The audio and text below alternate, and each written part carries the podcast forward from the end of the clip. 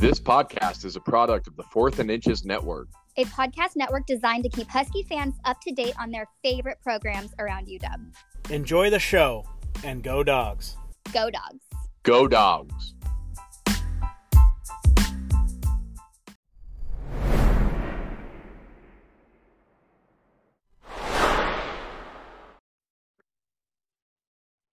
Hello, and welcome back to the premiere episode of the Dog and Duck Show. My name is Warren Maynard. With me, as always, is my co-host, Mark Schmoor, and we are in Eugene. It is the day before game time. We've got a couple of special guests, another dog, another duck on the show with us today. But Mark, how are you doing, my friend? I could not be more excited to be surrounded by multiple dogs, multiple ducks, getting ready for the game of the year for Oregon until next week. All right, so let's take a moment to introduce our two additional co-hosts. We have piled into a house just outside of Autzen Stadium for the weekend. We're going to be recording a podcast today on Friday. Maybe if all of us are sober and of right mind, recording another podcast on Saturday night after the game. But with us right now, we've got another dog, a former guest on the show, Jake Holderman. Jake, as a fellow dog, how are you doing? How are you feeling right now? First of all, guys, thanks so much for making this possible. This is just, I'm super excited. It's great to be here. I'm a little nervous, of course, right? But I'm looking forward to it. I feel like we're playing the role of spoiler right now. So nervous about the game or nervous about being on the pod? Yeah, a little bit of both. Like I think more of the game, right? So I'm excited to be here. I'm excited to go into Autzen tomorrow. Begrudgingly, I think the best venue in the Pac-12, and so nothing would please me more than to knock off Oregon in their home and have 50,000 fans go home dejected tomorrow night. So amen and amen. And with us also is another duck, Andrew Gedman. Andrew, how are you feeling right now? After hearing Jake, a little angry, a little annoyed, I'm feeling nervous. I'm feeling nervous because the thing that the Huskies do well is a thing that the Ducks haven't done well, which is that pass game. So it'll be key. It'll be really interesting tomorrow to see how that plays out. So for those of you who are listening online, just imagine we're in an Airbnb living room. We have started the morning by eating breakfast burritos and debating trying to come up with the list of the top 10 rushing NFL quarterbacks of all time, debating throughout everything that we've discussed and we're going to discuss on the show. Now we're coming together for this podcast. We're going to talk about the dogs and the ducks. We're going to argue about some stuff. We're going to debate some stuff. But we are ready for this game at Autzen Stadium, 4 p.m. Saturday on Fox. It is game time. This is the Dog and Duck Show. Let's get into it. So, Mark, I got to tell you, I think we're all pretty much fans of John Wilner. We like what he puts out. We like the way that he helps represent the Pac-12, but sometimes John just puts out pure cockamamie nonsense. And the one that he brought out a couple days ago was about the fiercest rivalry in the Pac-12. And if you had asked me to list like the top 10 fiercest rivalries in the Pac-12, what John Wilner pulled out of his butt would not have come under my top 10 list, which is he said that the fiercest rivalry in the Pac-12 is not Oregon versus Washington. It's not Washington versus Washington State or Oregon versus Oregon State. He says that the fiercest rivalry in the Pac-12 is the Arizona Wildcats versus the ASU Sun Devils. What is he smoking? He must be looking at the fact that the winner of that game, it usually clinches bowl eligibility. So it's like, hey, there is nothing fiercer than 2 5-6 teams battling it out for. No, it was a totally ridiculous take. I have no idea what Wilner's thinking. I've never lived in Arizona, so I feel very qualified to make this statement. Like, the hatred between those two schools does not resonate on a scale beyond the state of Arizona. Whereas, you know, both Oregon and Washington have a unique and meaningful rivalry with the schools in their own state, and also like utterly detest one another in this intrastate rivalry that just feels several times deeper than, you know, the rivalry the Ducks have with the Beavers and the Huskies have with the Cougars. So I have no idea what Wilner is talking about. I think right now there's a greater rivalry between the Stanford students and the administration at Stanford than there is between the two Arizona. I agree with you. Ridiculous.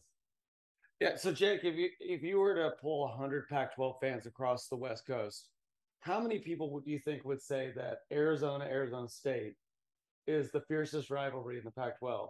I can't imagine any would. I mean, 2 out of 12. Yeah, they don't even have maybe 2 out of 12. They don't even fill their stadiums. I mean, those are two of the lamest environments. Maybe Colorado would be worse, but yeah. I mean, those games are, like Mark said, they almost like the highest thing on the line is bowl eligibility. Neither of those teams has been relevant in the conference, let alone the national conversation.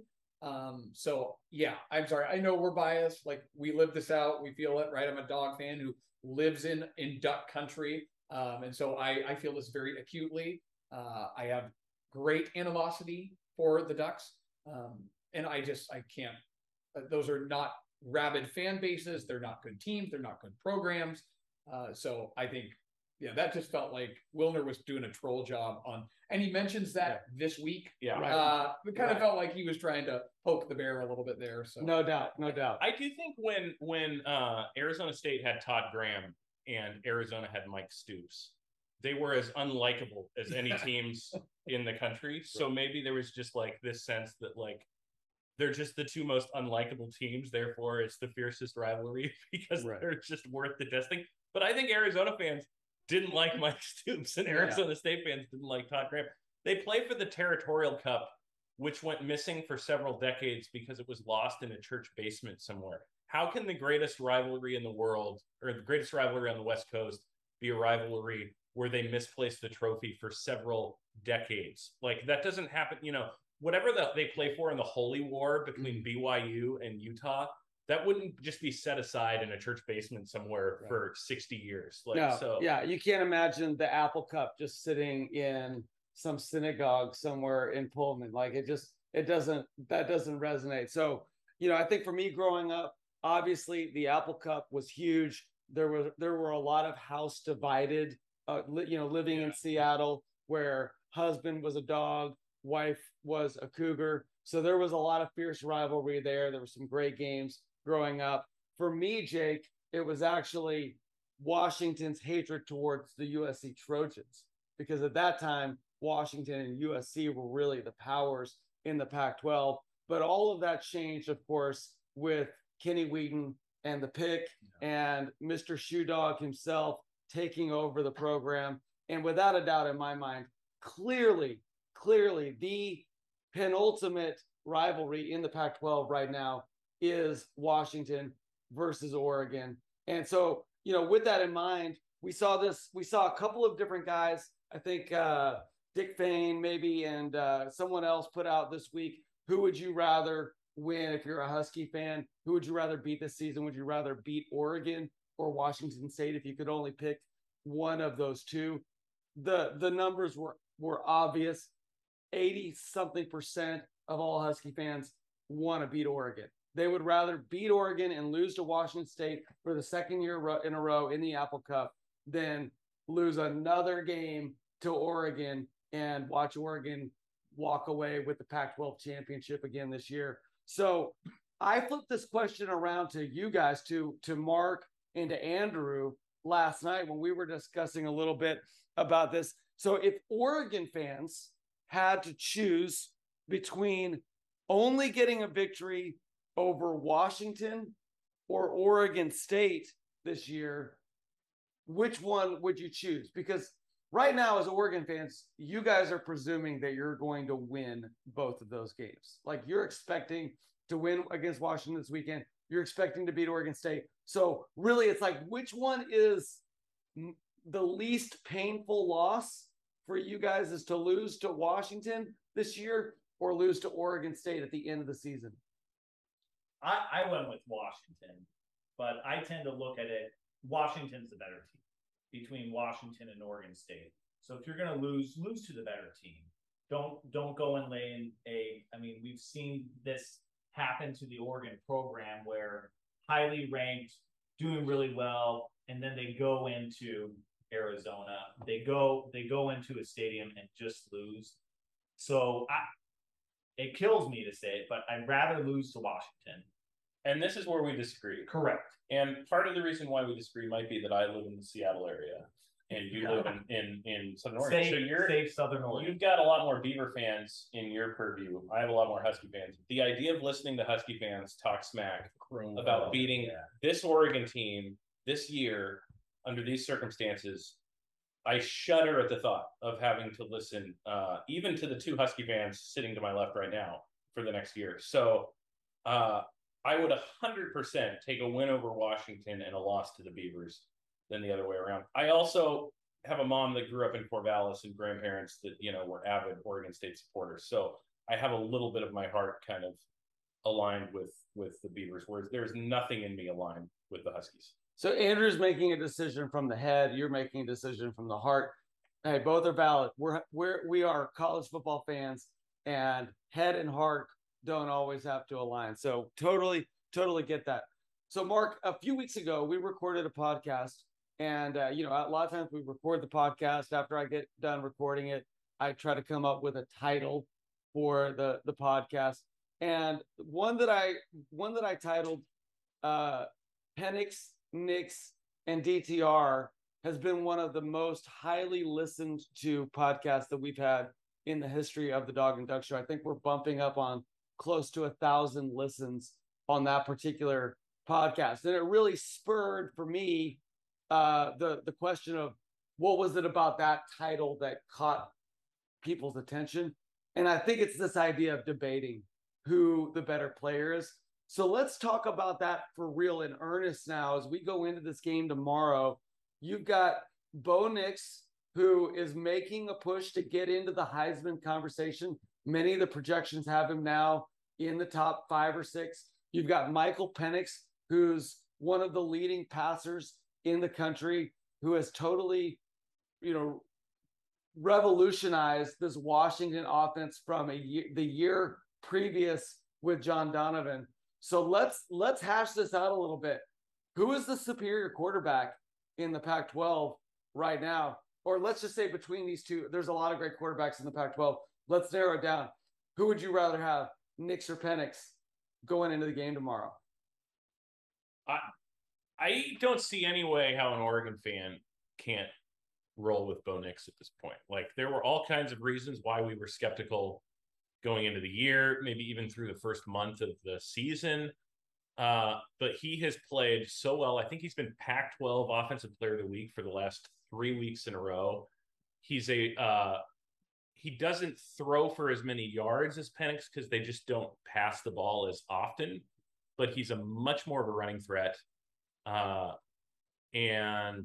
I think if the Ducks keep winning, I think he's the Pac-12 Player of the Year. I think he could potentially go down in history if they keep winning, as one of the all-time great Duck quarterbacks, if not at the level of Mariota, certainly at the level of Joey Harrington or Justin Herbert or Akili Smith.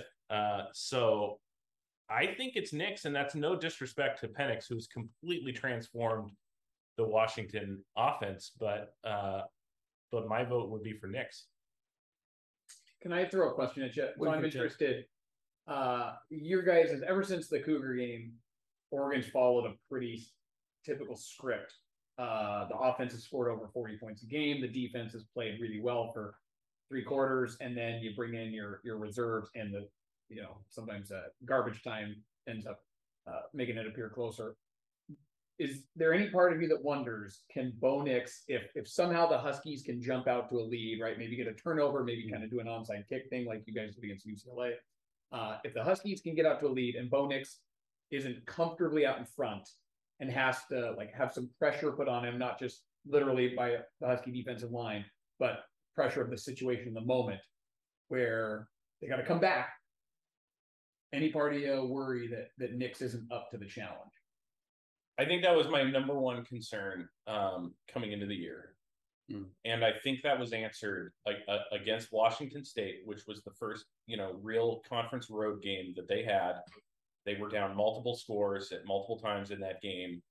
And there was a point in the fourth quarter where they basically needed a score, a stop, and a score in the final 5 minutes of the game in order to pull that game out. And Nix drove them right to, and that's Washington State, I think, is in the conversation for the best defenses in the Pac-12. Like that was that's a good defense. And Nix led them down the field and scored. Defense gets a 3-and-out. Nix leads them down for the score, and then the defense ices the game with a pick six. To me, now that's the only time he's had to do that, and doing it once is different than doing it multiple times. But we've at least seen him in a hostile environment against a good defense come through under that scenario. So yeah, if it's Oregon taking the field down 4 with 2.5 minutes to go, my mentality is going to be, even if Bo has thrown a couple picks at that point in the game, like my mentality is going to be, this guy is capable of doing this. Yeah. Well, that sets up a question that I was actually going to ask in a couple of minutes. So to kind of set that up, and Jake, I'm going to throw this back to you in just a second. Let's talk about Penix for just a minute.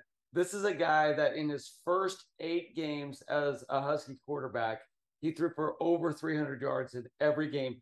No other Husky quarterback in the history of Husky football has ever done that. His 9th game, he threw for 297 yards. So he is leading the nation in passing yards. He's on pace to finish this season, probably battling Cody Pickett for most passing yards in a season, and probably a little bit behind Jacob Browning for most passing touchdowns in the season, but arguably a top 3 Husky quarterback season of all time. It's so Oregon-like to have a quarterback right down the road having a career year at the same time as a Husky quarterback having one of the best seasons in Husky quarterback history. But to that question that you threw to Mark, Jake, if you had to choose based on what you've seen from these guys, both during this year and from what you've seen in their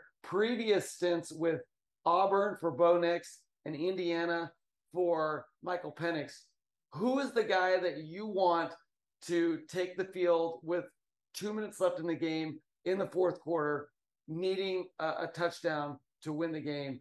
Are you gonna pull on the Bo Nix string or the Michael Penix Jr. string? Oh, that's a great question. I gotta go with Penix, and that's not a slight to Bo Nix, but I keep waiting for the other shoe to drop. Like, will the real Bo Nix please stand up? And unfortunately, this might be the real Bo Nix, and he's had a fantastic year. And so I can't knock his performance at Oregon because he's been really, really good. But I'm just hoping that Michael Penix can pull out a little Indiana Penn State magic type moment. He, engineered the comeback, but what resulted in the game-winning drive and field goal last week against Oregon State, against another one. Like Mark said, the Cougs have a great defense. The Beavs have a great defense.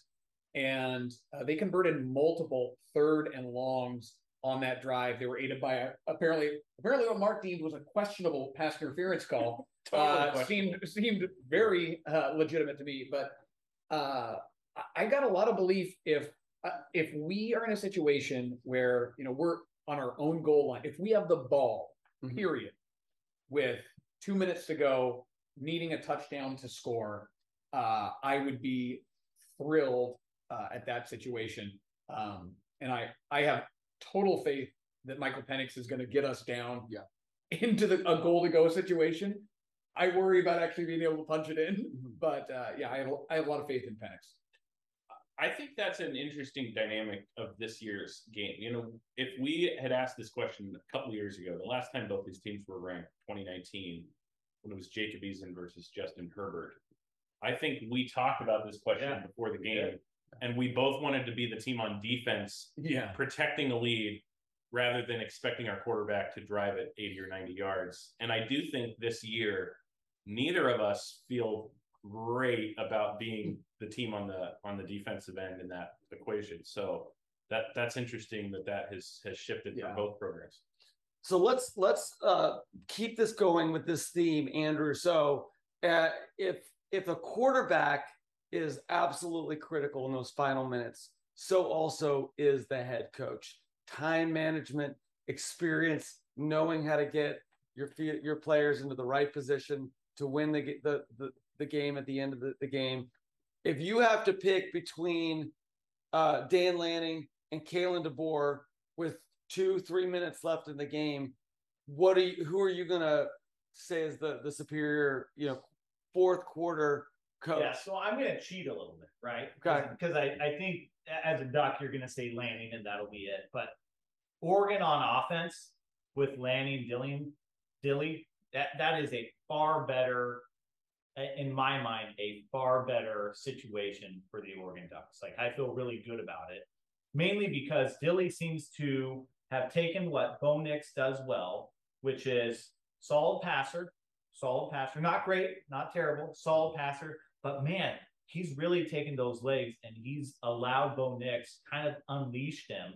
And it's tricky too, because he doesn't look like much. It doesn't really seem that, but he seems to really see the field better than anybody else, and he's making good decisions there. So I'd kind of punt on it a little bit because I think the duo right there, it's such a good symbiotic the duo of Dillingham and Nix. Correct. Okay. Dillingham and Nix.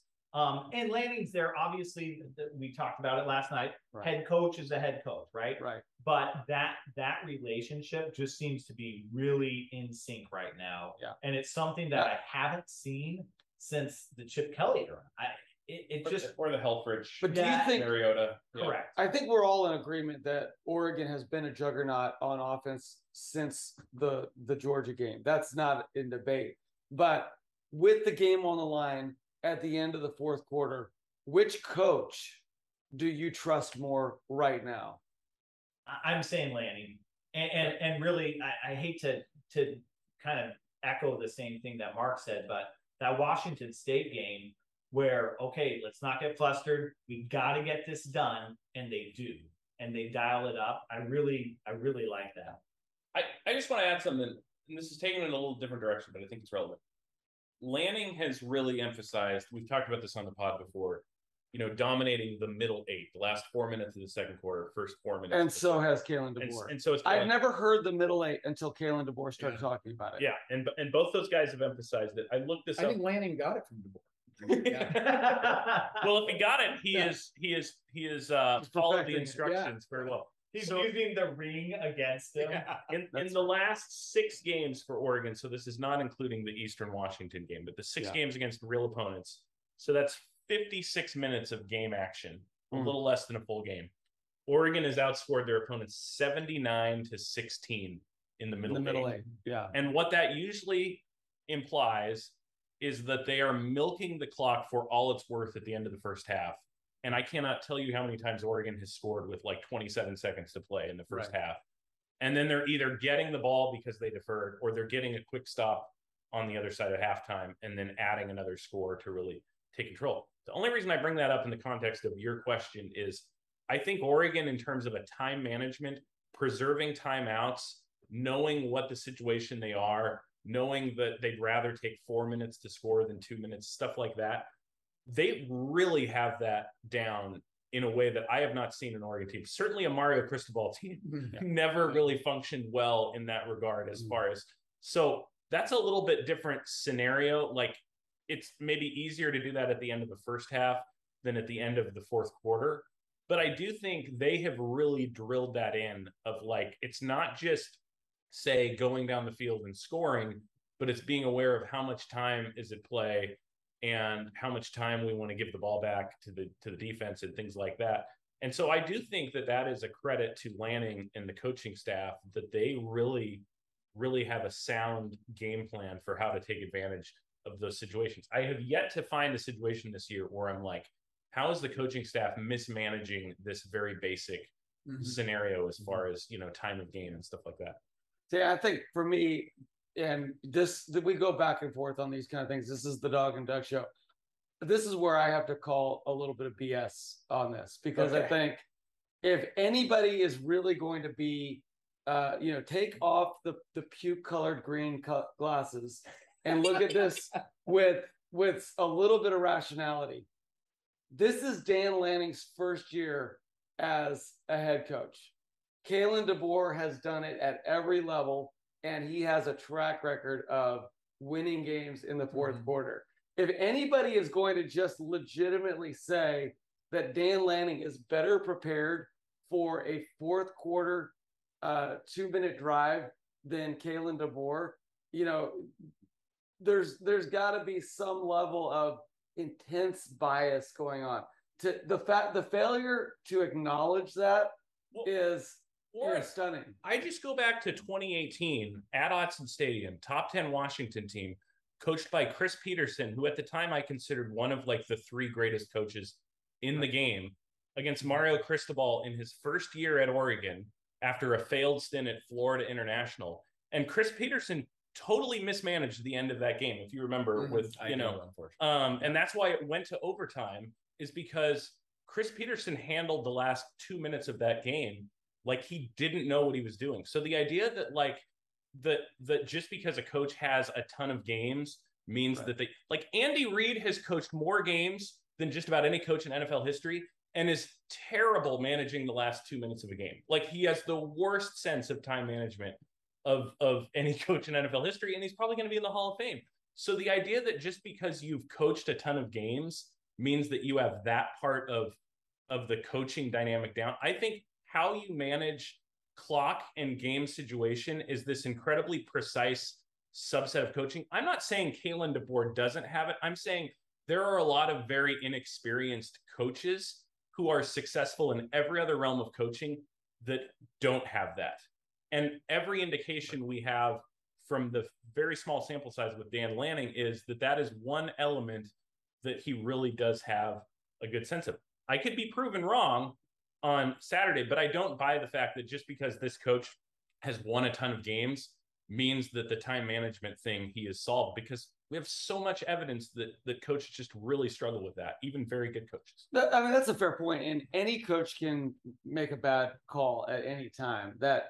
That's not really the point. It's not, and really, if this game plays out where Dan Lanning is able to negotiate that scenario, it still doesn't necessarily validate the point. It just, you know, that day he made the right decisions. But I think from a purely logical standpoint, we have a long track record of Kalen DeBoer having been in these situations and having brought teams back to win in the fourth quarter. So to blindly say, well, I'm going to take the guy with no experience over the guy with decades of experience. Come on. Here's the deal. Do you take Michael Jordan as a rookie with no experience? He's got no experience, guys. No experience. I'm distancing myself from any comparison with Michael Jordan. Or Kermit Washington. Experience alone. My point is, experience alone is jack crap. Like, let's look at this is what's called the false equivalency. Well, and this universe, so you're talking about what, Sioux Falls, University of Sioux Falls. I'm supposed to put a ton of credit into the universe. I had to look that up. No, I don't agree with this take. I think winning is winning. There are these smaller schools, the coaches have not done well when they've gone to Kansas State. He's working with the same number of timeouts. Like, I don't have any question about Kalen DeBoer's resume or anything like that. All I'm suggesting is winning games does not equate to mastery of the clock. So first of all, my fear is that the Dan Lanning era feels eerily reminiscent to the Chip Kelly era. Both have losses, devastating losses. Their first game of the year, right? Boise State, the LeGarrette Blount punch incident. And I remember thinking, this is fantastic. The wheels have come off. Yeah. They're lost without Melania. Doesn't know what he's doing, right? And obviously, Chip Kelly is the most successful Oregon coach in recent memory. And then, you know, at Georgia, watching that debacle, I was just thrilled to see. And the way Lanning has been able to keep that team together, bounce back, actually make them like it was. Everybody was dismissing Oregon as there is no way they will be back in the playoff. And now that is, I mean, if Oregon wins out, they probably are. Mm-hmm. And that hat tip to Lanning. He's done nothing to indicate that he could not handle that situation. Yeah. At the same time, I look at DeBoer and Petersen, like we mentioned, the end of the Oregon game, the Arizona game, where he had referred to the chart, said that we're going to continue to run the ball rather than taking a knee. And we end up losing that game down in Tucson, like going for a fourth down against Stanford instead of punting. Like there was just some, Petersen had these weird, baffling decisions. Yeah. And DeBoer has not done that. Like he takes a Fresno team led by a former Husky quarterback who could never see the field into Autzen, nearly beats them last year, leads that same Fresno State team into UCLA and beats them with an amazing, 59-second drive to score a touchdown. I think if you just compare them, you gotta lean towards DeBoer. But that's not saying that Lanning has done anything to prove that he's not effective in those situations. But I think if your house is on the line, right, your kids are on the line, you got to go with the guy that's got more experience. So Mark, Andrew, let me tell a quick story, and then I've got a question for you. Okay, so when I was a young dad, I picked up my daughter from preschool, and somehow we got on this question, and I said, who's the smartest kid in your class? And she said, I am. I said, who's the prettiest person in the class? She said, I am. I said, who is the fastest runner in your class? She said, I am. So I walked away from that conversation going, wow, she's got a lot of self-confidence, but not a lot of awareness. And so I hear you guys saying, we've got the best quarterback, we've got the best coach, we're best prepared for the fourth quarter. So you guys must have absolutely zero anxiety going into tomorrow's game. On a level of 1 to 10, what is your anxiety? With 1 being like, we're cruising, and 10 being like, oh man, this is a trap game and we're done. No, my anxiety, Warren, is still like a level 9. So like and the reason is this, is one, first of all, just because I think Oregon is rightfully favored and is the better team doesn't mean they're going to win the game. We see that in college football all the time. Oregon has beaten Washington when Washington was the better team. They've even beaten them at Husky Stadium when Washington was the better team. So just to say that, I think Oregon's better, or I think Nix is having a slightly better year than Penix. Like, it doesn't mean I don't think Washington could win. They still have a prolific quarterback. They still have the best receiving core in the conference. And I think most importantly, Oregon's defense, and this is the one thing that I would say about Lanning that maybe isn't as complimentary, is Oregon's defense has been improving, but not the kind of shutdown defense that I think if you said, we're getting a defensive coordinator from Georgia who had a hand in helping to build, one of the great defenses of all time, granted under Kirby Smart, but like, it just as like Kirby was kind of bringing that Saban philosophy to Georgia, I think Oregon fans were hoping, and they're still hoping, that Dan Lanning is bringing a Georgia type defense to Oregon. That remains to be seen if that can happen over time. But with this roster and the talent on this roster, I think we're all still kind of waiting for the Oregon defense to put together that like masterpiece of the game. The offense has been putting together masterpiece after masterpiece after masterpiece. The defense has not. And against a Husky team that is very explosive, it wouldn't take much for us to be looking up in the fourth quarter and it's 42-28 and Oregon's in a hole, because the defense just has not been able to get a handle on how to slow down the offense. So I can see that part objectively, and to say there is a roadmap, for Oregon to lose this game. I'm just enthusiastic about, how Lanning has changed the culture, and specifically about how they've taken care of some of those other elements. But there's definitely. So Andrew, are you in a similar place where You believe that Oregon is superior in every way, and yet your anxiety level is at a 9. No, well, I think that's you're setting up a little. Your error is wrong in that you can think Kalen DeBoer is a extremely good coach, right? But then you say, okay, well, I've seen what Oregon's done now these 8 games. I've seen his history there. And again, not putting a lot of faith into Sioux Falls. You are, God bless you. I don't really care. The other thing about it, too, is said by the guy whose brother coaches a dominant dynasty at a 2A school. The 3A. Just not Sheldon. Yeah, just not Sheldon. But that the reality is, yeah, it's gonna be harder. I think so I'd say it's more like a 51-49 split, not a like 90-10. You know, agree. If you said, hey, you know, you have to choose from these 5 coaches, DeBoer's probably number 2 right now, honestly. And that's just how it goes. It's like, gee, you see how bad Washington. I was at that game last year, how mismanaged that game was. Yeah. Oregon really did not do well in that game. And Washington did everything they could to give Oregon the game, including a 4th down safety punt out of the end zone. Speaking of baffling. So Jake, let me turn it over to Jake. Yeah. So Jake, the question for Husky fans right now is not about anxiety. Okay. Like, you know, our mutual friend who will probably be on the podcast on Saturday, JJ Bansel, his perspective is basically, let's just assume that we're going to get slaughtered by Oregon.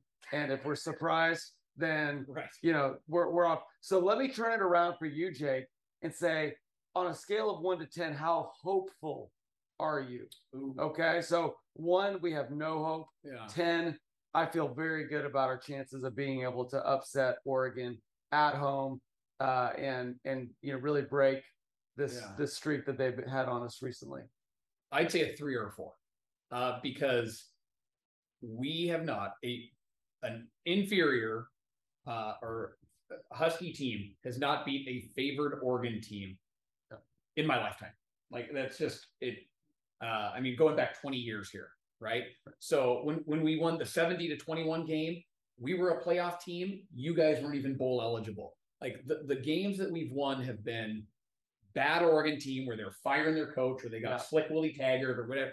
And Braxton Burmeister. Yeah, and we've got Chris Petersen. All the hope in the world. With Jake Browning and, you know, like John Ross. Yeah, like we got first round top 10 draft picks, like, and a death row defense. Like, we were the better team and we beat a bad Oregon team.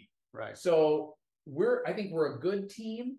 We're not an elite team, which unfortunately was evidenced by that Arizona State game. But I think the ways that Oregon can win this game are abundant. Yeah. The ways that Washington can win this game are very narrow. Mm-hmm. And so I mean, this is at Autzen. The Huskies are a different team on the road. Yeah. I of course I'm hopeful, right? I'm here. Right. But to me, the path to a victory feels like the Huskies got to play a darn near perfect game, and the Ducks don't. Like, they've got a lot of other advantages. Nix doesn't have to throw for 300 yards, right? Yeah. They don't have to rush for 300 yards. Like, I mean, how much did they rush for last year in the game? Like, nearly 300, right? Yeah. And couldn't throw the ball, but they were able to sneak out the victory. That was such a terrible team. But I am not holding out a lot of hope, but there's still, I mean, we got a puncher's chance, right? Sure. We've been terrible at getting turnovers, but if we could sneak a couple turnovers, if the Ducks can get tight, and I think it's just like a March Madness game, you've got to create that question in the crowd. You've got to turn Autzen Stadium and make them start going, oh my goodness, is this going to happen? And we know the power of belief. Right. And if the Huskies can get that on their side, then it's only going to grow. But I think it's going to be a tall order. Whoever has the ball at the end, if it's a 1-score game, whichever team has the ball, you have to feel good about it. Mm-hmm. I would much rather have the ball than be on defense. Right. At the end of the game. With these two teams, they're both offensive teams. So Mark, you know, you're the chief historian and researcher in this. You know, there's an expression that's used often in sports: can history repeat itself? Mark, what is the history of ranked Washington teams beating higher ranked Oregon teams in Autzen Stadium. And, you know, to be fair, there's not a lot of history to pull on. I was going to say there is no history of that one. Yeah. There is no history of that. So they're making history. So to our listening audience, just to make this and nail this down, there is no record of a ranked Washington team going in to play against a higher ranked Oregon team in Autzen Stadium and winning the game. Not only that, there have been six times in the history of this rivalry, and they've all been, within the last 20 years, I would say. There have been six times when both teams were ranked in the top 25, and Oregon has won all six of those games. And that's both in Eugene and in Seattle combined. So as far as the ranked versus ranked, that stat has been in Oregon's favor. It makes me very nervous to say that in a recording, because I do feel like that's just at some point, yeah, bad juju. Midnight. Yeah. But then I went back to find out, well, when was the last time Washington beat a ranked Oregon team of any kind? Mm-hmm. You have to go back to 1970, Halloween Day, 1970. That was an unranked Washington. They upset Oregon, who was somehow ranked in the top 20 in 1970. I'm not sure how that happened. That's the last time the Huskies beat a ranked Oregon team of any kind. If you want them to see a ranked in Autzen Stadium, no, that was in Seattle. Oh. To see it in Autzen Stadium, you'd have to go back to 1959, a game we all remember, 13-12, Huskies prevailed over a ranked Oregon team. That was when both teams were in the Athletic Association of Western Universities, precursor to the Pac-8. Oh. That was before Autzen Stadium even opened, so that game was at Hayward Field. Yeah. So, yeah, Washington beating this Oregon team would be unprecedented. It would be making history. In the history of this rivalry. It would be making history. And so, obviously, I think for that reason, Jake, you and I, our hope level has to be on the low end. Yeah, because I'm challenging you guys. This is where I'm calling BS on you, Warren, because I look at all those numbers and it makes me incredibly nervous as an Oregon fan, because I'm like Washington, as you pointed out repeatedly, has been like the better program historically than Oregon, and then Oregon took the mantle in the last 30 years or so. Yeah.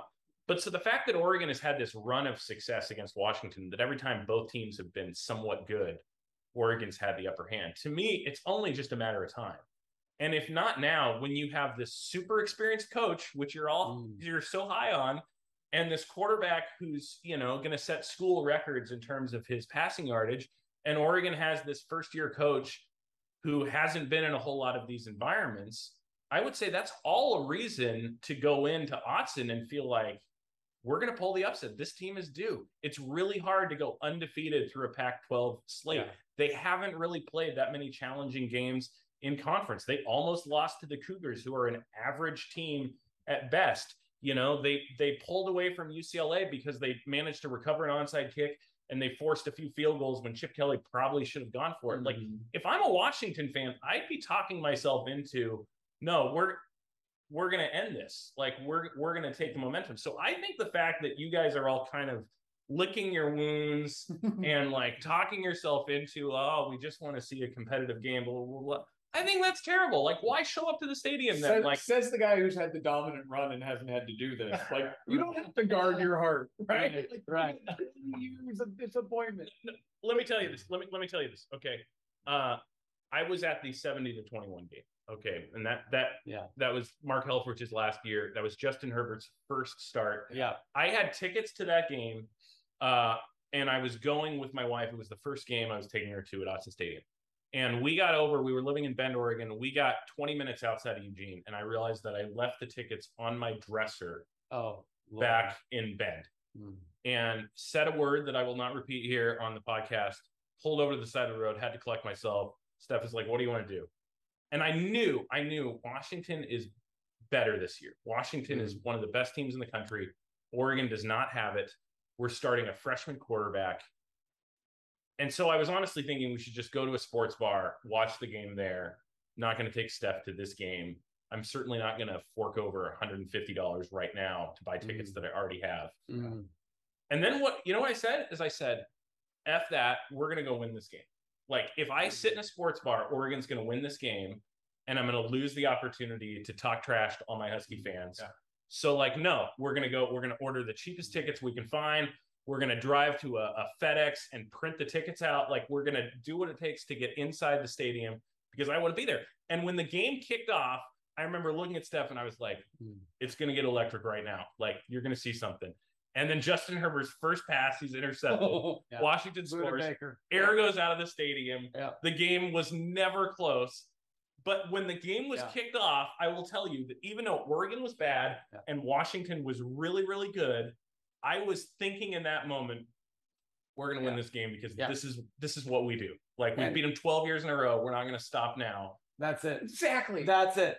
You said we beat them 12 years in a row. We're not going to stop now. You know, imagine taking those feelings that you had coming into that game and having that same feeling 12 years in a row and then going, why do I continue to feel like this? So this is the challenge that Kalen DeBoer is faced with here. He's trying to bring the better coach. It's a new team. And I love what Michael Penix, he was interviewed earlier in the season, and they said, what about last year's team? He goes, I don't know anything about last year's team. This is this year's team. So I think the players are going to have their minds right. I think the coaches are going to have their minds right. The fans, we're entitled to be conflicted because we've been in it for a long time. But let's get into this game. Let's talk about some keys to the game. So if Washington is going to win, if Oregon is going to win, what's it going to take? And we've already kind of danced around this a little bit, but you know, I think to me, one of the key questions for this game is, can Michael Penix and this dynamic Washington passing offense take advantage of Oregon State's passing defense, which Oregon, not Oregon State. Oh, excuse me. There's Oregon. A difference in those I'm near Sioux Falls. I'm a week behind. But Jake, let's start with you.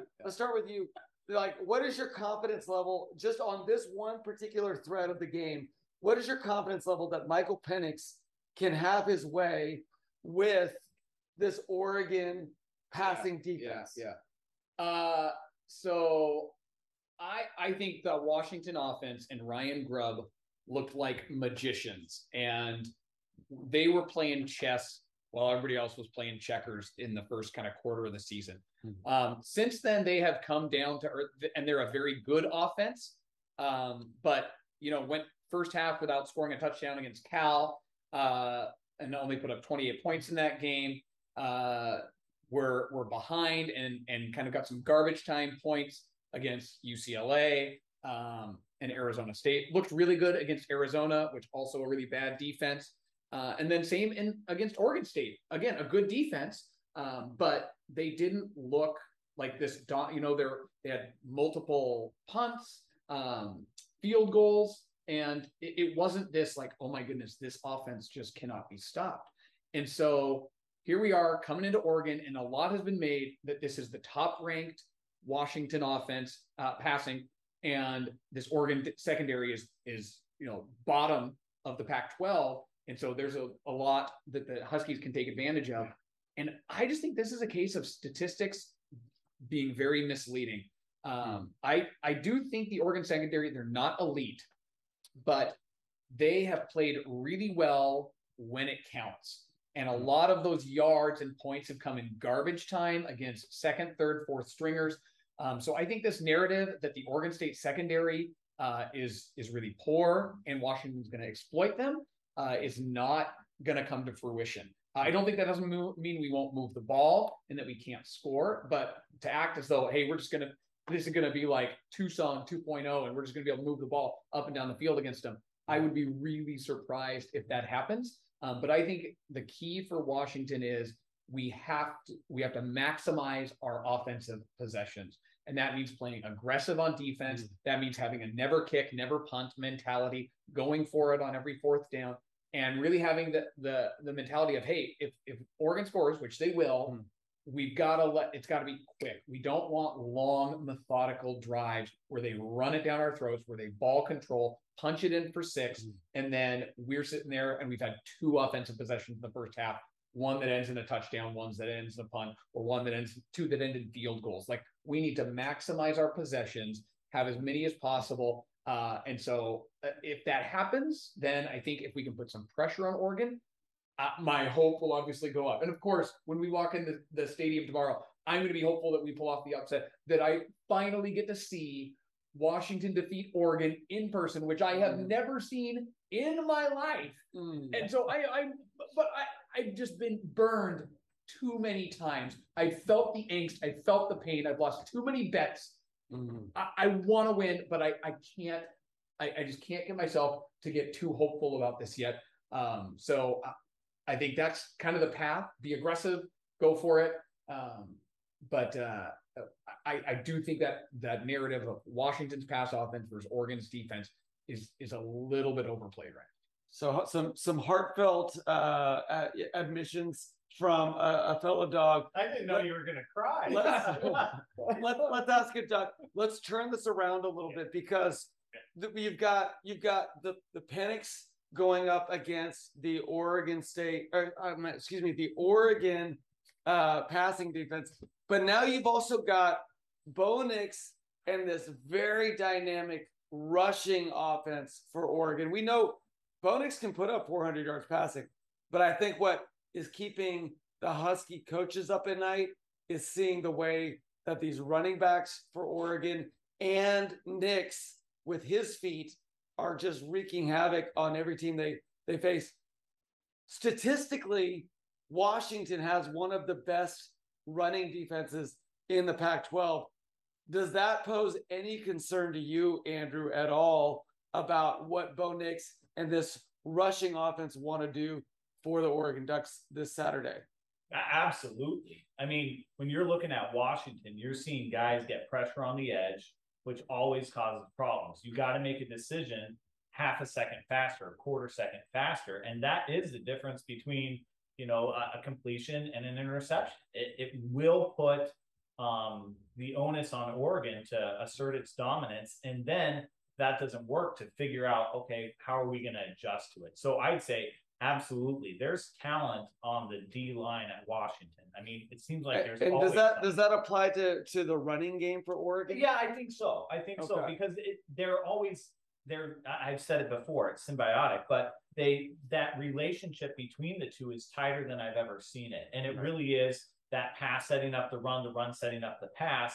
What I like about Oregon is we have two running backs who really don't go down at first contact very well. And that is refreshing to see. It's extremely nice. As much as we love Dye, and he could get out there and take it to the house, he'd struggle with that bouncing off first contact and then bringing a play that might have been -3 to just 0. Yeah, that's going to be a big part of the game. So, yeah, it's concerning, absolutely. I would say that the one thing that makes me feel a little confident about that is – the Beavers in the first half really ran the ball down the Huskies' throat. Yeah. And that was with a quarterback that was a non-factor. And with his feet or with his arm. Yeah. And eventually the Huskies tightened that up. And in the second half, outside of that one drive, the Beavers really didn't move the ball at all. And they got stuffed in short yardage on a couple of key fourth downs even in the first half. But so the Huskies' defense figured out some tweaks, but they figured out some tweaks against the Beavers offense that couldn't really give another element other than just run the ball down their throat. Right. And I was actually surprised that they were able to do it that effectively for a few drives before eventually the Huskies kind of put a stop to it. I think on the first drive of the game, if we see Irving and Whittington getting those 7-8 yard runs, it's a bad sign for the Huskies. And it's going to make my anxiety level drop a bit, because it's going to tell me like the offensive line, which I think is understandably one of the best in the country, is really going to be able to control this game. I think if that first drive, if the first couple times Oregon runs it into the line, the Huskies just, you know, stop it for no gain and we're punting all of a sudden.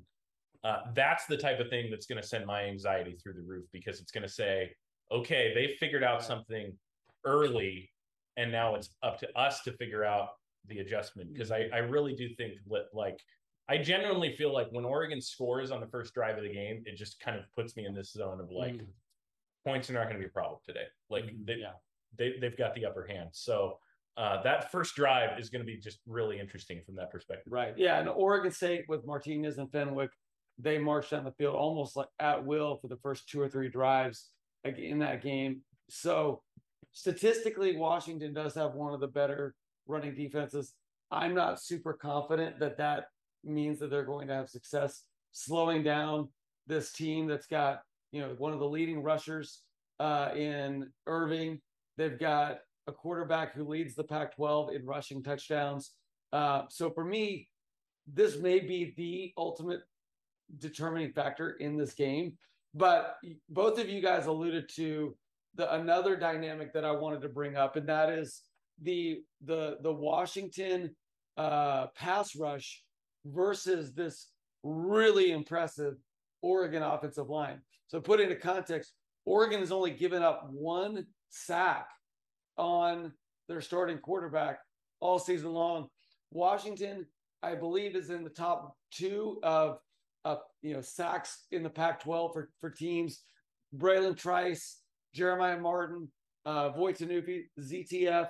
These guys are putting a lot of pressure on teams, but we've seen most of their success against non-mobile quarterbacks. So, you know, just kind of open to any of you guys. What do you think? Who's going to win that battle? What's the over-under on the Huskies getting 3 sacks tomorrow? I don't think that's high, just because they've only given 1 all year. So to get 3 in one game would be tough. But I think Bo Nix gets rid of the ball so quickly. And so much of the Oregon offense is built on these quick reads. I remember against the UCLA game, the first play of the game, Brock Huard says, before Oregon's even snapped the ball, he says, a lot of times to start the game, they like to run a screen pass to the short side of the field. And sure enough, Nix throws a screen pass to Chris Hudson, and he picks up like 9 yards.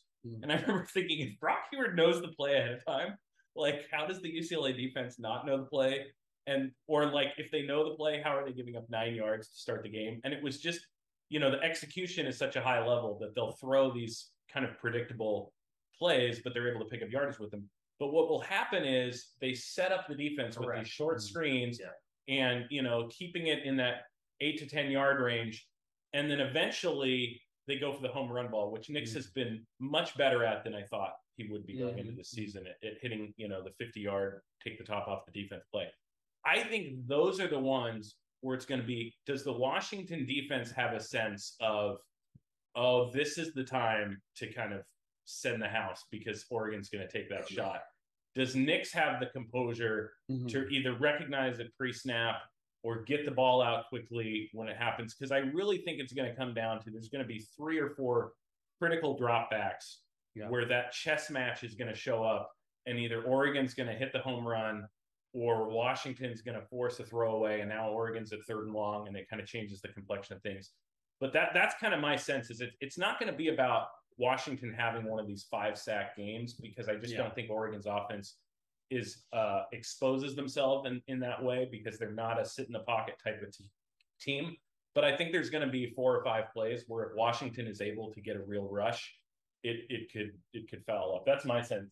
Well, yeah, I would say that Washington's defensive line is probably the 2nd best that we've seen this year. So next to Georgia. Next to Georgia. And pretty confident. Yeah. I was gonna say it was them, and then number 3 would be, of course, Sioux Falls. Right. So where I go, followed by Cascade and Christian, the 3A 10-0. Anyway, what's really interesting about it is, I think those tenths of a seconds matter, and you do have to feel pretty good when you have Trice, ZTF, Martin. Those are good players, guys that can individually win one-on-one. I agree that Oregon's game plan is going to try to game plan that out as much as possible, but the reality is that we're going to have to make decisions slightly faster. And so I do like this. If I'm looking at this, yes, statistically, Oregon's got the upper hand. But if I'm a Washington fan, I'm looking at it and saying, man, we don't have to get there every time. You know, if we get 3 sacks, that's a hell of a game, and that's telling me that we're affecting the game. If you're getting 3 sacks, you're probably getting another 6 pressures or 8 or 9 pressures.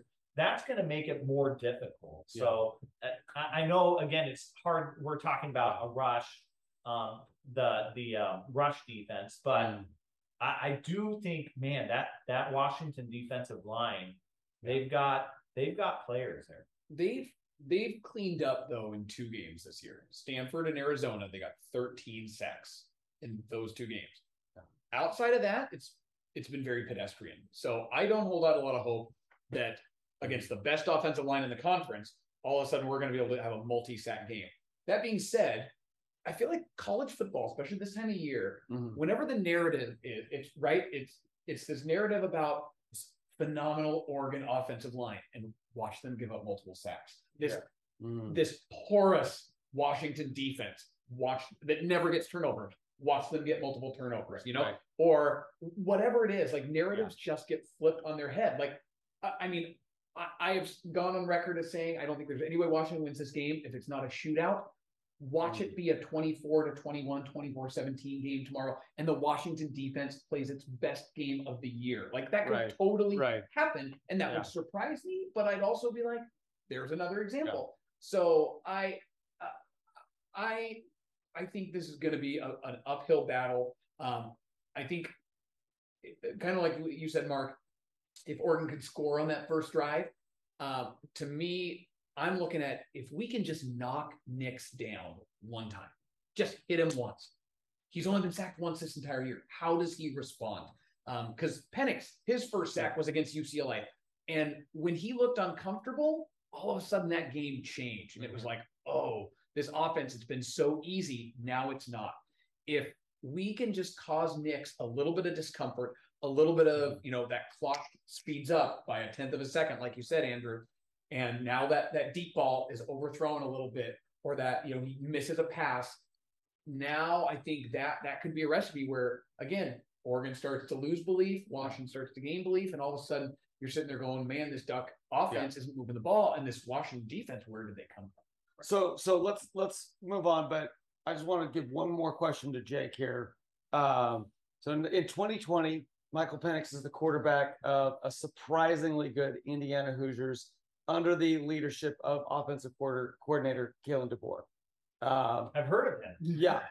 He also had a great stint at Sioux Falls. So did he? Yeah, but they go into Ohio State. They're ranked number 9. Ohio State's ranked number 3. Michael Penix Jr. has a game for the ages, 491 yards, 5 touchdowns.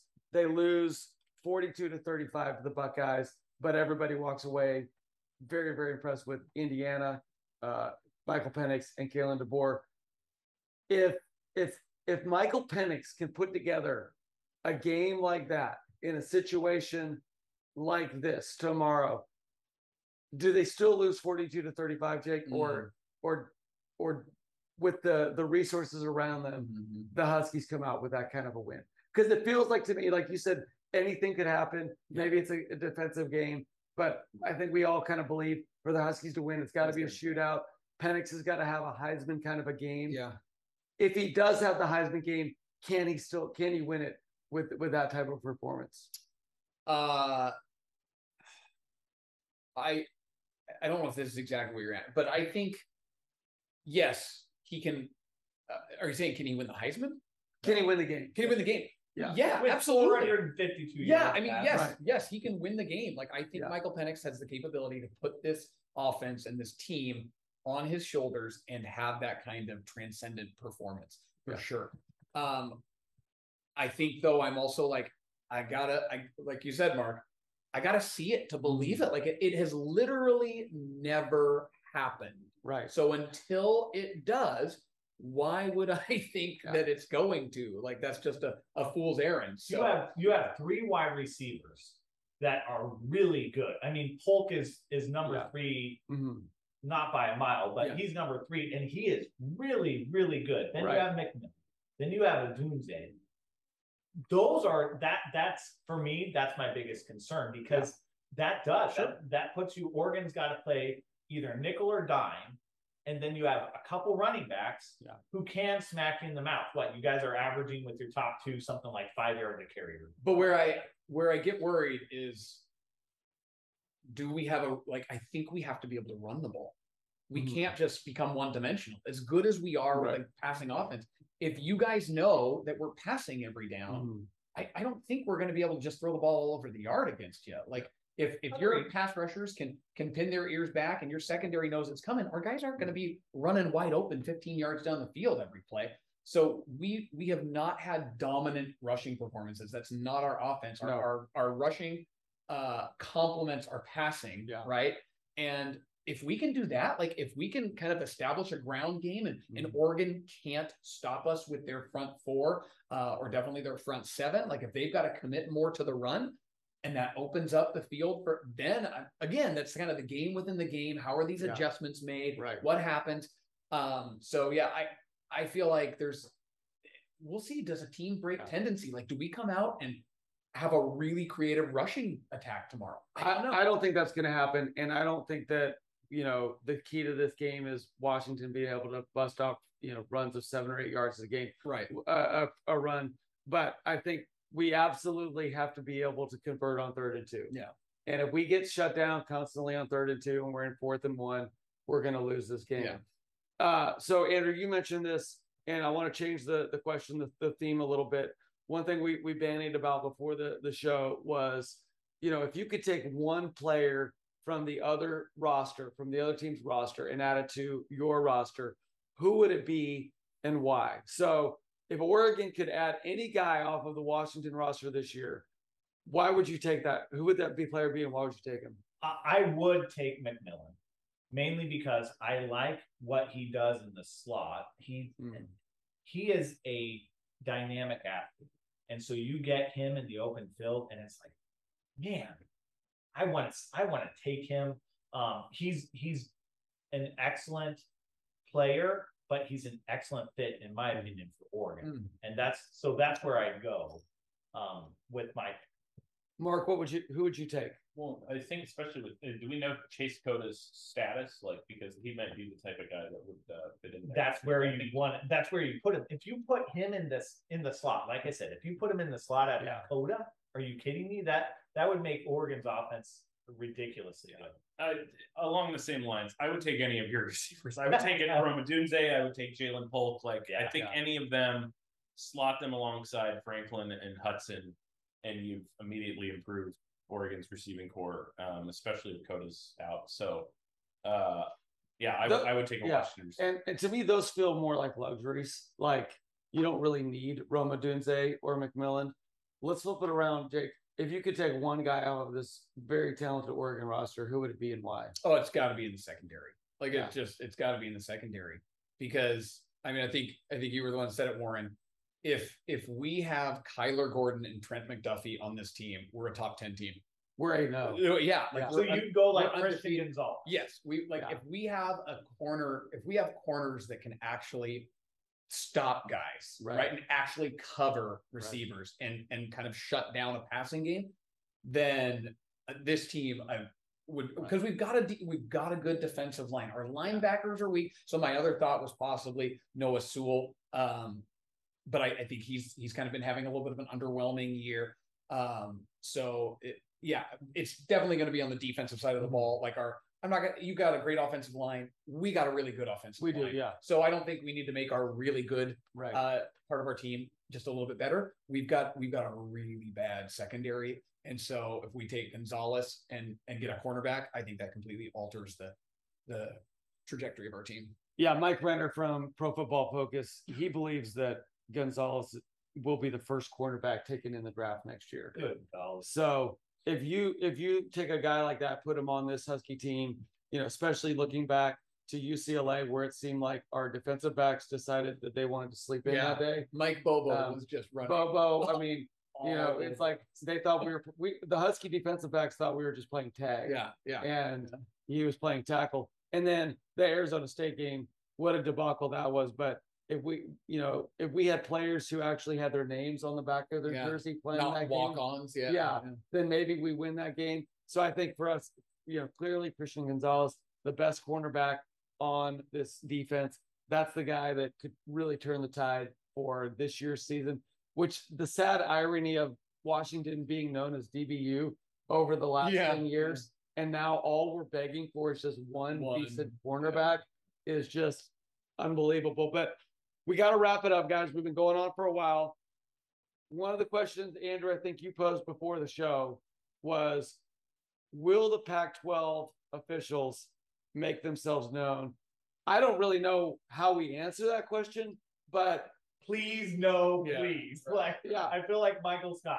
No. I think we have to go on record with how it's going to happen. Is it going to be a fifth down? Is it going to be like a? Exactly. Okay, I'm going to say what. Can you imagine a fifth down in the fourth quarter with 2 minutes to go? You'd have riots. People would be flipping cars over and burning them. I will make this one very easy for me, and I think it is going to be an ill-timed offensive holding penalty. Okay. I think that, to me, like Michael Penix driving down the field, gets a critical third or fourth down conversion, and the crowd, the Husky crowd, like whoever's there in Husky that are Husky fans, they're going wild. And then there's a flag on the play. Right. Troy Fautano holding, and you go back and you look at it and you go, what on earth? But like because we've seen like that happen. Cal game where we've seen that happen. And I was talking to Mark about Dylan Morris a couple of years ago, that Stanford game where he won the game. He threw a touchdown with like a minute and a half left, and then it was called back for an offensive holding. That's the kind of stuff that just drives me crazy. I think for Oregon, if it were to happen, it would be an ill-timed targeting call. Mm-hmm. I mean, Jamal Hill is going to be missing the first half of this game for a targeting call against Colorado, which I think was a good call, but Oregon has had games in the past. I remember the Stanford game last year where it was multiple targeting calls on the final drive that did not make a whole lot of sense to me. So that would be my prediction of the Pac-12 officials totally screwing this game up. See, where I was thinking about a targeting too, but at least on that, it's going to be reviewed, right? Like, I worry about something that's like not reviewable, right? So something like that play clock is ticking down. It hits double zeros. Flag's supposed to come out. Ball gets snapped, and it's one of those, like, that should have been a penalty, right? Yeah. And it's like, well, no, remember, they always let the one beat come when it hits double zeros. It's like, yeah, but that was like a beat and a half.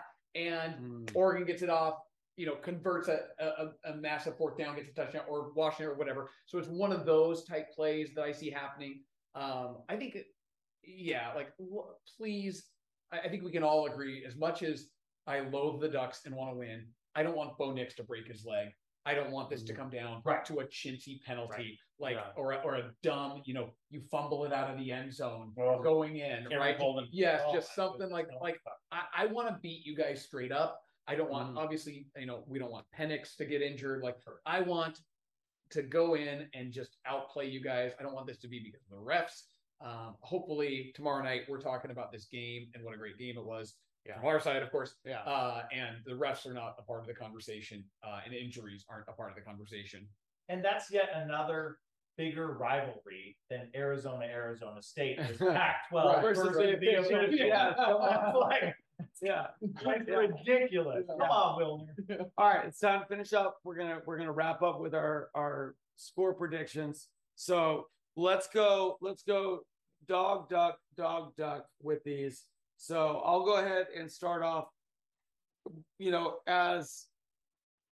as embattled and as beaten down as I am as a Husky fan, I cannot make a pregame prediction for the Huskies to lose this game.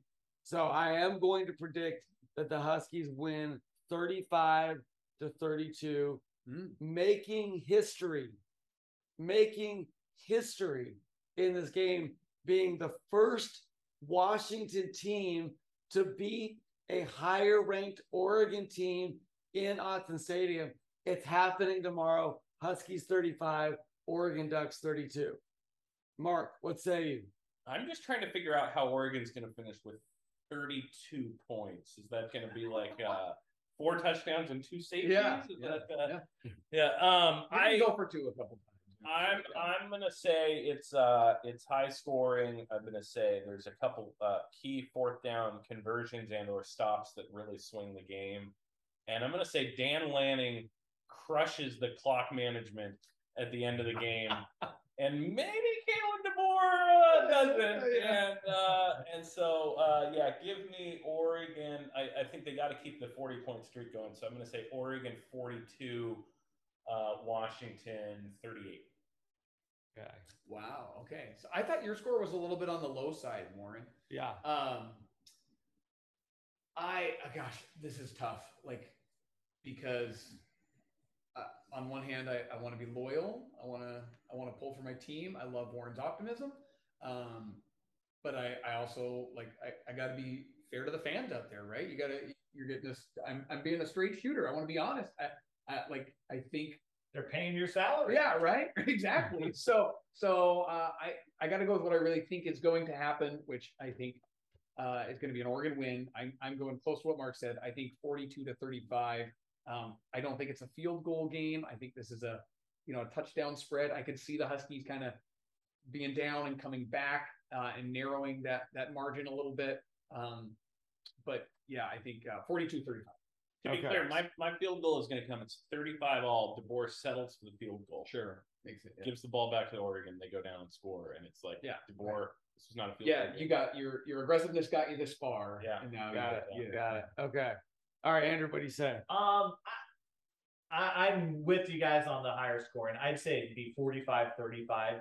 But I would not be surprised if you get to the fourth quarter and we're in a 42-14 and then there's a run, right? Yeah. Whether one team's up or the other, right? It just feels like one of those games where that the offenses can turn it on in a stinking second. Like they right. can just go from, wow, what like the Washington Oregon State game last week.